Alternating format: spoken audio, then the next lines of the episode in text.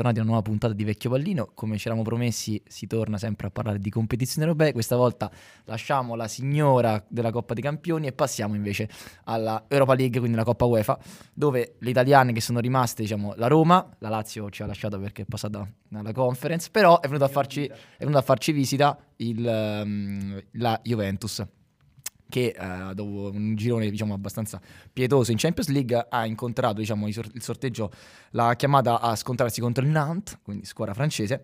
E quindi partiamo subito quindi dalla Juventus di, di Max Allegri, che diciamo, abbiamo, parlato, abbiamo avuto modo di parlare nelle puntate precedenti par- sugli allenatori proprio di Max. Squadra che ha avuto un, diciamo, un momento, un quid iniziale quando, verso fine campionato con vittorie consecutive e con una fase difensiva molto solida. Poi sicuramente un po' gli scandali societari, un po' anche forse magari un ritorno al mondiale diciamo, contro il Napoli così a freddo, ha portato diciamo, a tornare un pochino nei problemi che aveva riscontrato a inizio anno. La domanda che vi faccio subito, faccio subito a Scop in particolare, è se mh, ne abbiamo parlato prima diciamo, nella puntata riguardante la Champions, abbiamo detto appunto che il Napoli ha sicuramente come obiettivo principale quello dello scudetto. Io invece la, la, la rilancio, ovvero secondo voi, cioè per Scop, qualcuno se vuole, gli altri vogliono rispondere possono tranquillamente farlo, se la Coppa UEFA in Europa League può essere effettivamente il vero obiettivo stagionale dei, dei bianconeri, cioè quindi se il campionato possa essere invece un modo per riposare o un laboratorio per possibili nuovi esperimenti e quindi puntare tutto quanto unicamente sulla League. Sì, assolutamente sì.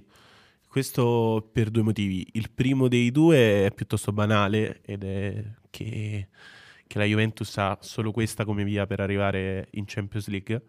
E il secondo dei due motivi è che la Juventus ha le potenzialità effettivamente per vincere l'Europa League, che non è una cosa banale e scontata, ecco. E, ehm, il campionato è francamente andato. Cioè, l'unico scenario che vedo per la Juve è che la mettano tra in zona retrocessione, retrocedano ancora di più, cioè diano una penalità ancora maggiore, quindi è andato proprio il campionato. Sì, il, il campionato è andato, quindi proprio per questi motivi la Juventus deve puntare all'Europa League, che tra l'altro l'Europa è, è un vecchio pallino di, di, Max Allegri, quindi io penso che, che, la Juventus potrà e dovrà fare strada, tra l'altro anche perché ha giocatori esperti, come ad esempio uno su tutti Di Maria, che sanno già come si vince a questi livelli e e penso che, che, potrà regalare qualcosa di importante ai suoi tifosi anche in un'annata come questa. Eh, uno, vorrei aggiungere soltanto una cosa sulla Juventus. Fuori col Nanta adesso. Eh. no, vorrei aggiungere una cosa sulla Juve. Eh, sono d'accordo, nel senso è probabilmente l'obiettivo, eh, l'obiettivo dichiarato insieme alla Coppa Italia ormai, visto che comunque sono in semifinale. Mm, però purtroppo, secondo me, sulla testa della Juventus, dirigenza e calciatori, in questo momento c'è una grossa spada di Damocle. Perché il fatto è che anche in, in orbita UEFA eh, ci sono delle grosse clausole che impediscono alle, alle, società che hanno delle importanti penalizzazioni a livello nazionale di prendere parte diciamo, alle competizioni europee degli anni successivi. Infatti il caso Juventus, che tra l'altro diciamo, non è in rapporti propriamente amichevoli in questo momento con i vertici UEFA, visto che comunque non ha mai nemmeno eh, pronunciato diciamo, un, un'ammenda eh, per quanto riguarda la, la, questione Superlega. No, anzi la Juventus è stata una delle squadre che non si è pentita. Esatto, che non ha mai fatto dietro front per quanto riguarda la Superlega. Del gran rifiuto. E adesso comunque ehm, c'è anche questa questione grossa, diciamo, della, della penalizzazione nella prima penalizzazione per, per la, questione, la, questione, plusvalenze eh, e probabilmente in arrivo c'è eh, la, la, valutazione sul, sul, caso stipendi. E, quindi bisognerà capire eh, quanto, eh, diciamo, la, la, quanto appunto la Juventus cerchi diciamo, la vittoria dell'Europa League per, in funzione comunque di una futura partecipazione alle coppe europee, all'Europa che conta è chiaro che comunque resta sempre la vittoria di un trofeo importante in un momento molto difficile e quindi è sempre, è sempre un tassello fondamentale. Esatto, poi comunque abbiamo detto Allegri diciamo, ha nel, nelle sue corde comunque i, cam- i cammini in, nelle coppe sono forse uno dei suoi diciamo, punti forti, quindi vedremo se eh, la Juventus riuscirà diciamo, a proseguire questa sua scalata. Domanda a Matteo proprio di giocatori, eh, ho detto proprio all'inizio che secondo me potrebbe essere il campionato un modo anche un pochino per mettere in risalto alcuni giocatori giovani, cosa che ha già fatto in verità Allegri in questo inizio di campionato, cioè in questo ormai inizio, siamo a metà campionato, ma che sta, continuando a fare. Ti volevo chiedere, diciamo proprio su parere personale, chi tra Fagioli, Iling Junior, Miretti e Sole ti sembrano i giovani più interessanti che ci sono adesso in questo momento a Torino? Ma chiaramente dico Fagioli perché Beans. non è Chiaramente. no, cioè non è eh, non è spuntato tre giorni fa il nome di Fagioli. Già l'anno scorso aveva fatto qualche presenza in, in Serie A e se non sbaglio anche, anche nelle competizioni europee. Eh, lo ritengo un buon giocatore, soprattutto è, è- gioca in un ruolo in cui mh, può, mh, eh, può ritagliarsi uno spazio più facilmente rispetto agli altri. Perché eh, tra Fagioli e Alexandro scelgo Fagioli, per esempio. Sì, beh, più che altro, più che Alexandro, diciamo Pogba che adesso con l'infortunio Modo potrebbe... Fagioli e Alexandro giocano nello stesso ruolo. Da quando Allegri è impazzito. Sì, no, diciamo che sì, mh, più che altro si è adesso, anzi con l'infortunio nuovo di Pogba No, che non si eh, sa... Insomma, comunque gioca in un ruolo in cui può ritagliarsi più spazio degli altri, però devo Il dire che mi centrocampo della Juve fa schifo, questo stai dicendo. mi piace, mi piace Miretti anche, e che tra l'altro all'inizio stagione ha giocato delle ottime partite, dimostrando di avere delle ottime qualità. eh, il sangue italico prevale sempre. No, non è Ok, Però gra- insomma, Ealing e Sule mi sembrano un po' più indietro. Cut. ok, grazie Matteo di questo. Un po' più indietro Sai chi mi rispetto- ricorda Ailing Junior? rispetto agli altri due. Dici Pete. Ailing Junior potenzialmente potrebbe essere un po' il Rafael Leao della Juventus. Vabbè, se lo, se lo augurano penso a Vinovo probabilmente. Beh, Vecchio pallino, Ealing Junior. Eh, ce l'ha quei, quei momenti di calciatore che ti fanno capire che è un grande calciatore. Che comunque mh, tutto dipende dal modulo che sceglierà Allegri, che io francamente ancora non ho capito. Esatto, e questo è proprio, volevo arrivare a questo, domanda, anzi facciamo a Pietro, in questo caso proprio che ha diciamo, mostrato apprezzamenti nei confronti di Link Junior, ovvero se secondo te la Juventus ha... Vabbè, lasciamo perdere i gesti di Pietro mentre stavo parlando. E, no, più che altro abbiamo visto la Juventus cambiare molte volte, diciamo, mo- modo. Già- ha giocato principalmente con il 3-5-2 o con questo 3-5-1-1, come redigano 20 vari quotidiani sportivi quando devono fare le probabili formazioni. E ti chiedo quindi se secondo te il 3-5-2 sia il, massi- sia il massimo modulo a cui può ambire la Juventus o se effettivamente, forse la- eh, per cambiare un pochino marcia, si potrebbe tornare al modulo che poi ha sempre paventato Allegri all'inizio stagione, ovvero il 4-3-3, magari con Di Maria e Chiesa sulle ali e con Vlaovic eh, come punta. Beh, è come chiedere se, non lo so, quando sto, sto su un circuito preferisco, io preferisco la, la- la Jeep oppure una Ferrari. Se La Jeep.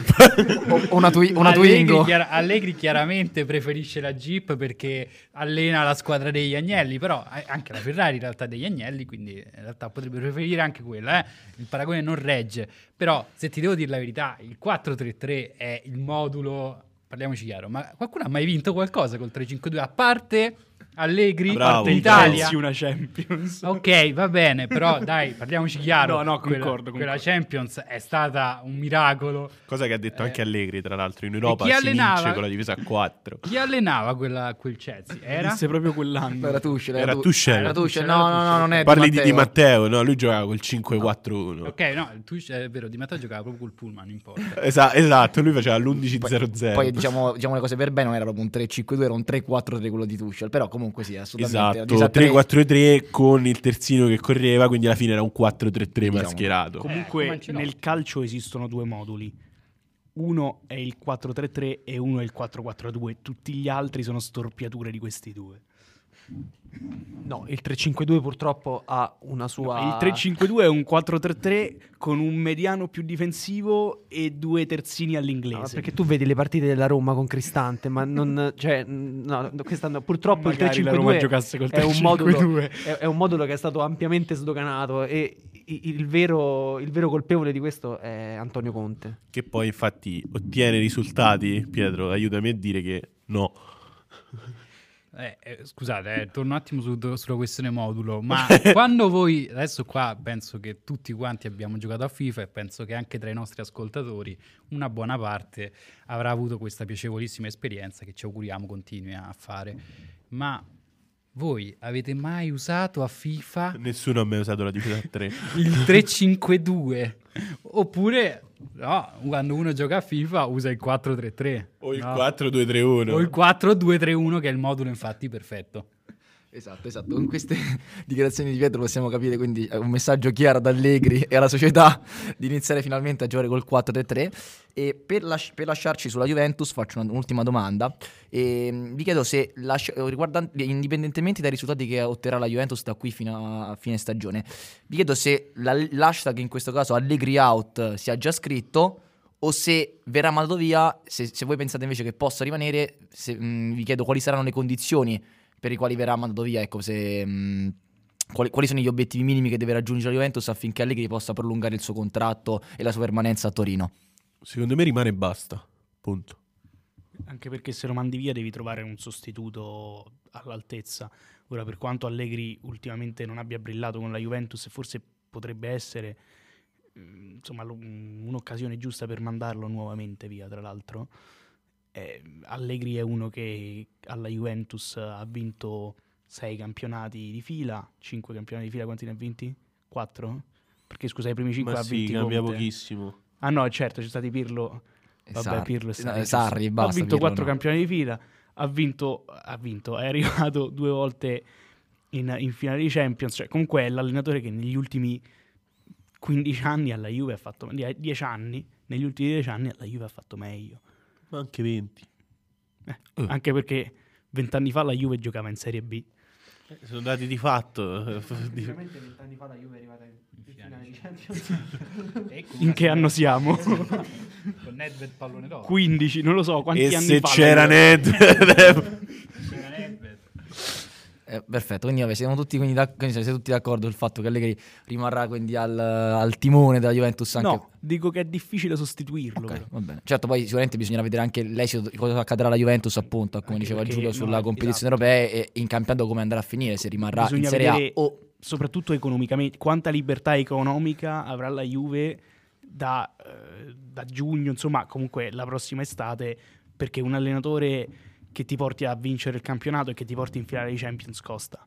Perfetto, Costa almeno quanto Allegri. certamente. E Matteo, quindi visto che ci sei... Ah, ecco Scoppo. E che poi vuole- vabbè, Allegri vince l'Europa League. Quindi. Ok, quindi Scoppo, dacci un pronostico su Juventus-Nantes. Vabbè, passa la Juve, devo dire il risultato preciso. No, no, no, come sempre, sempre pronostico time. Dai, però dire il risultato preciso. 1-0. Tra andata e ritorno, No, dai, quindi ro- 3-1 tra andata e ritorno. Ok, Così. perfetto. E lasciamo la Juventus e adesso arriviamo al momento, al momento dolente. Matteo, sei pronto? Perché si parla ovviamente di Roma. Come sempre. Eh, Roma, diciamo sì, che si è pi- piazzata seconda nel suo girone di Europa League eh, e ha incontrato, diciamo, forse probabilmente un sorteggio più fortunato che poteva capitare ai giallorossi dal- dalla Champions, perché è capitato il Salisburgo in questo caso. E stagione della Roma, diciamo, un po' così, altalenante, se vogliamo essere anche abbastanza buoni. Eh, cercherò di essere... salta salta. Eh, esatto. Qualche calciatore ne sa qualcosa. Altalenante con tanti e bassi, tanti bassi e pochi alti. Sì, No, adesso- più che bassi, tante partite eh, di livello assolutamente mediocre, noiose, da metà classifica, senza, senza mostrare né particolare convinzione né particolare gioco. Insomma, è una stagione che dovrebbe prendere una stagione svolta del anche molto Bologna. a breve. È precisamente, ecco, la, la Roma quest'anno sembra il Bologna degli ultimi anni. Eh, È bruttissimo. vero, ma è assolutamente verissimo. Una squadra senza alcun gioco, in cui tut- ogni giocatore tu ci possa mettere sembra una pippa clamorosa. Però sai bene che arriverà ottava in campionato perché c'è molto di peggio in Serie A. Sì, Questa sa- è la definizione della stagione della Roma. No, e da ultimo neanche troppo convinta di quello che fa. Ok, beh, infatti volevo partire subito da una cosa. Comunque, diciamo, se guardiamo al- alla classifica, poi sicuramente quando pubblicheremo questa puntata magari sarà cambiato qualcosa, però la Roma sta a pochissimi punti, diciamo, dalla zona Champions. Quindi ti chiedo, parto con Matteo, diciamo, perché è il club giallorosso, se la Roma stia quindi overperformando o stia underperformando secondo le sue possibilità, ecco, guardando la, la rosa e, diciamo, e la direzione tecnica. Allora, secondo le sue possibilità, sta, io credo, underperformando. Perché la Roma, comunque, tutto sommato, non ha una, una brutta rosa, segnando, non dico 25 gol in più, ma segnando un gol, due gol, tre gol in più dall'inizio della stagione, Sono tre gol, oh, sono tre gol, eh. Segnando tre gol in più, per esempio, non permettendo a Belotti di prendere un palo contro il Torino da rigore, per esempio. No, beh, era difficile non permetterlo, però ecco, una situazione del genere in cui potevi fare gol Facendolo tirare tipo a Smalling quel rigore. facendolo tirare a qualcun altro. Comunque dico, segnando altri tre gol in 20 partite, la Roma poteva avere 9 punti in più. Eh, E n- se non 9, 6. E lo so, è sempre il solito discorso. Facciamolo se, col Milan se mi discorso. nonna aveva, cioè. se mi nonna aveva tre palle era un flipper. Però è esattamente così. La Roma, per- secondo me, per le possibilità della sua rosa, sta underperformando. Per quello che si è visto in campo, sta decisamente overperformando. Ok, vabbè. È vero anche che la Roma, diciamo, se dobbiamo essere da- dare uno sguardo proprio in toto al campionato, ha avuto forse le prime giornate in cui effettivamente sprecava tanto, poi ha avuto secondo me come punto, diciamo, spartiacque la partita contro il Betis, l'abbiamo perso in casa. E lì il gioco ha iniziato a mancare, poi sicuramente anche l'infortunio di Sì, Bala, ovviamente abbiamo perso un pochino. Poi ci siamo un pochino, diciamo, eh, la Roma si è un po' ripresa e, e stranamente Sì, ha- rimane una sua- squadra la- che comunque ha serissimi problemi a, a segnare e non dico a creare le occasioni. No, no, sono i giocatori. perché sì. come si è visto anche con la Cremonese in Coppa Italia, le occasioni le crei.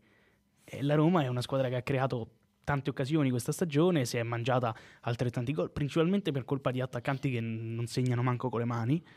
E detto francamente, l'unico che segna è costretto a giocare praticamente a centrocampo per costruire un po' di gioco. E e quindi è lì, lì secondo me può nascere un potenziale problema della Roma. Vabbè, ma la colpa di chi è? Cioè, se, se- se il tuo miglior giocatore è un attaccante ed è costretto a venire a metà campo a prendersi la palla, no? Se il gioco della Roma è palla di bala e s'abbracciamo, la colpa di chi è? No, la colpa è chiaramente dell'allenatore. Ok. Però, però c'è questo dualismo nella stagione della Roma, che la Roma non è una squadra efficiente, però, come giustamente hai detto tu, è a due punti dal secondo posto. Cioè, quindi è una squadra estremamente. Non, non mi sento neanche di dire efficace, però con qualcosa di Ma simile. la Roma è la classica squadra di Mourinho, cioè non fa una piega rispetto a quelle che sono state le versioni delle squadre di Mourinho. Sì, però con squadre del genere Mourinho ci ha anche vinto il triplete, quindi qualcosa di più no, si potrebbe no, aspettare. no. Aspetta, aspetta un attimo, aspetta un attimo, aspetta un attimo. Perché Mourinho, secondo me, sta facendo una stagione alla Mourinho. E su questo siamo un po' d'accordo tutti. Ha dato una solidità alla Roma, ha dato un'idea alla Roma, ha in mano lo spogliatoio in maniera evidente, ha in mano la tifoseria, la piazza, e già questo è una cosa, secondo me, non positiva, di più, per com'è la piazza romana e per i ris- risultati che sta ottenendo. Cioè, un altro allenatore, dopo un risultato come quello con la Cremonese, sarebbe stato linciato in pubblica piazza a Roma. Invece questo con Mourinho non accade. E questo è perché Mourinho è un grande allenatore in alcune cose. Allo stesso tempo, secondo me, la Roma ha una rosa assolutamente sopravvalutata. E Mourinho, quando si lamenta di questo, nonostante poi, come dice Giulio, se la Roma non gioca ci sono anche delle sue colpe, ma credo che questo sia lui il primo ad ammetterlo. Ci E- sono anche delle sue colpe sulla costruzione della rosa, e questo diciamolo. Perché lui si fissa con certi giocatori che Fino- bah, fi- Allora, però lui ha sempre detto fin da inizio anno che si lotta per determinati risultati con determinati giocatori, che ci sono le categorie dei giocatori e che lui non ha i giocatori che vorrebbe. Lo ha detto abbastanza esplicitamente questo e secondo me la Roma in questo momento ha una rosa che è inferiore ad altre sei squadre quantomeno nel campionato italiano, perché facendo un rapido calcolo Milan Inter, Juventus, Lazio e soprattutto Napoli sono superiori. Secondo me anche l'Atalanta è in questo momento a livello di rosa o comunque lì. E io sono dell'idea che anche la Fiorentina abbia delle individualità superiori. La Roma ha un fenomeno che è Paolo Di Bala, e infatti quando in campo si vede. Ha un giocatore di alto livello che sta underperformando in questa specifica fase che è Pellegrini. Poi ha un grande difensore che è Smalling e poi ha altra gente. Non mi vengono in mente altri giocatori realmente buoni forti. giovani, diciamo. Ha dei discreti giocatori. Tammy Totti. Scusa, No, me l'ero scordato. buoni- no, diciamo in particolare un buon, un buon giovane, mi sembra, che è Zaleschi. Solbakken.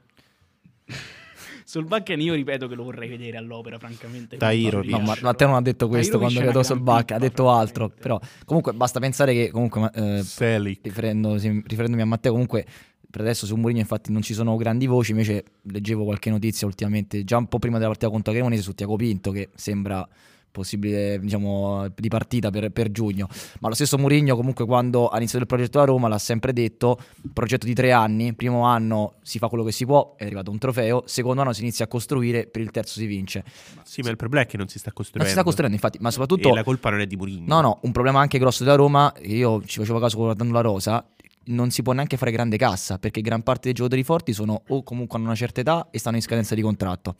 Già per esempio guardiamo Smalling che già subito si sta diciamo, armando per eh, trovare altre, altre destinazioni. Gli unici due sono, uno è Pellegrini e l'altro è Bagnez, che comunque Pellegrini per come sta giocando, ma anche cioè, i Bagnez non riesce a venderli a tanto. L'unico che poteva essere all'inizio era Zagnolo, che però adesso ne parleremo della questione Zagnolo.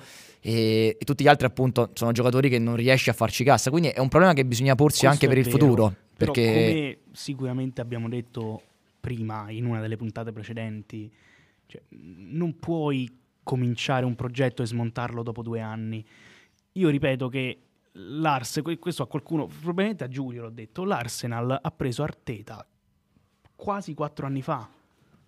L'ha preso quasi quattro anni fa e dopo quattro anni si ritrova in cima alla, in cima alla Premier e neanche troppo saldamente. La Lazio rischiava di vincere il campionato nel 2020 con Inzaghi. E quanto c'è stato Inzaghi alla Lazio prima di arrivare primo in classifica con una relativa come dire, potenzialità di, di giocarsi il campionato? C'è stato 4-5 anni, forse 3-4 anni, non 5, però 3-4 anni c'è stato.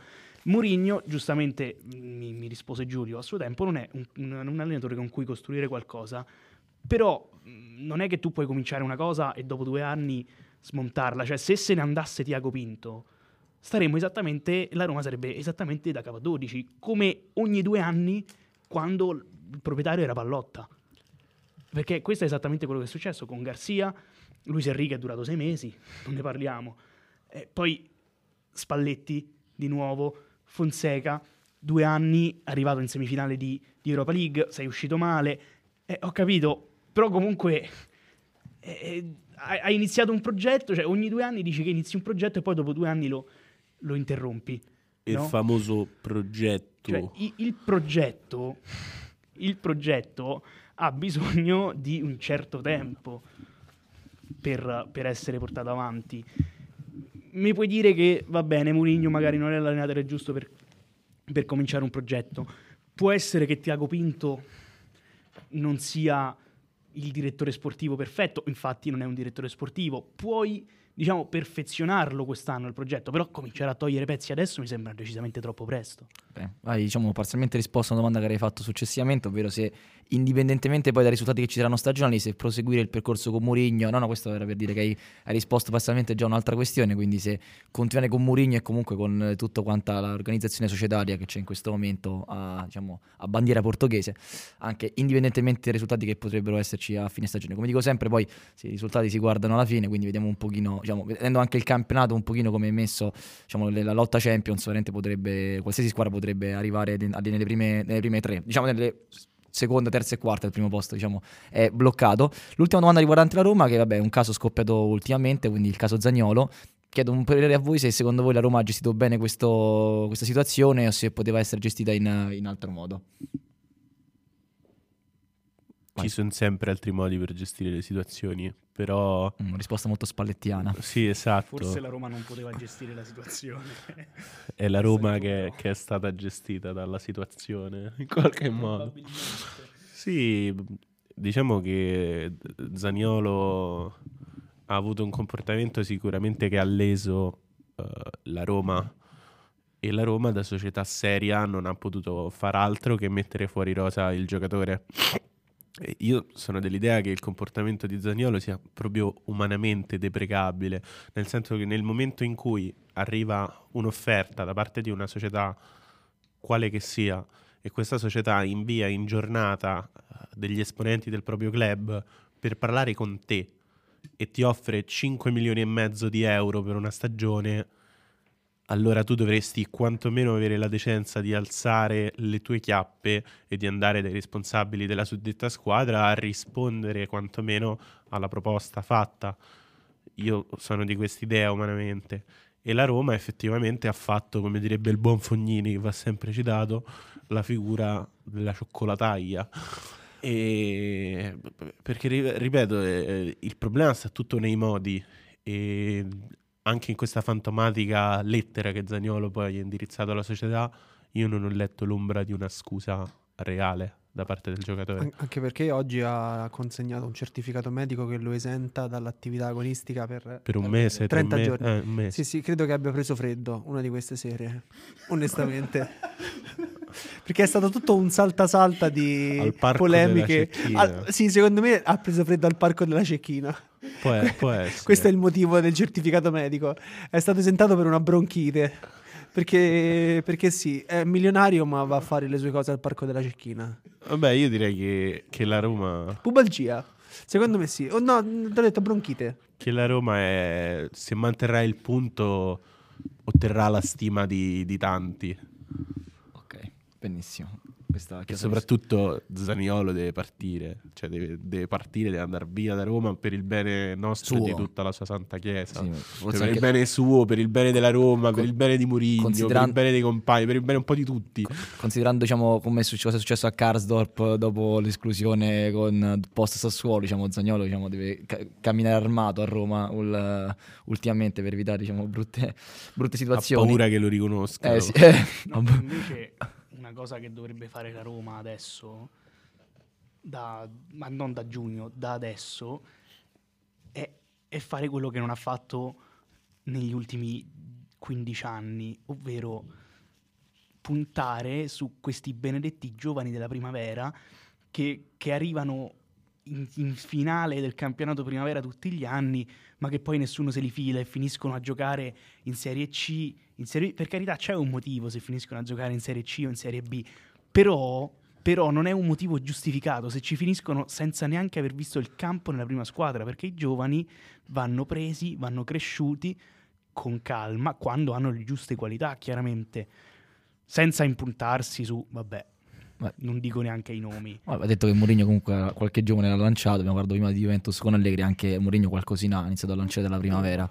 Eh, Ma sì, ormai, ormai se non giocano i titolari nella Roma, giocano tanti ragazzi del 2000, del 2001, 2002, 2003, cioè i vari Volpato, Zaleschi, Bove. Tahirovic, Bove, ce ne sono veramente tanti nella Roma. Il problema è che poi Ce ne sono tanti. ce ne sono tanti. Eh, Quanti hanno effettivamente dimostrato Ah, qualcosa? so, Perché Miretti in quattro partite di Serie A ha dimostrato di poter stare in Serie A. Certo, no, Eh. questo è chiaro, ma c'è anche una grande confusione perché tu mi dici comincio a costruire un percorso e dopodiché mi fai il colpo dell'attaccante da 45 milioni. Ha senso questa cosa? Non ha senso, cioè sono due magari può avere senso, però non si capisce neanche quale sia il tuo obiettivo se fai così. Se tu mi dici comincio a costruire qualcosa, mi, mi immagino che tu, soprattutto se mi dici comincio a costruire qualcosa in discontinuità con tutto ciò che, che hanno cominciato a costruire prima, mi immagino che tu mi prendi 15 colpi da 5 milioni, non che me ne prendi uno da 45.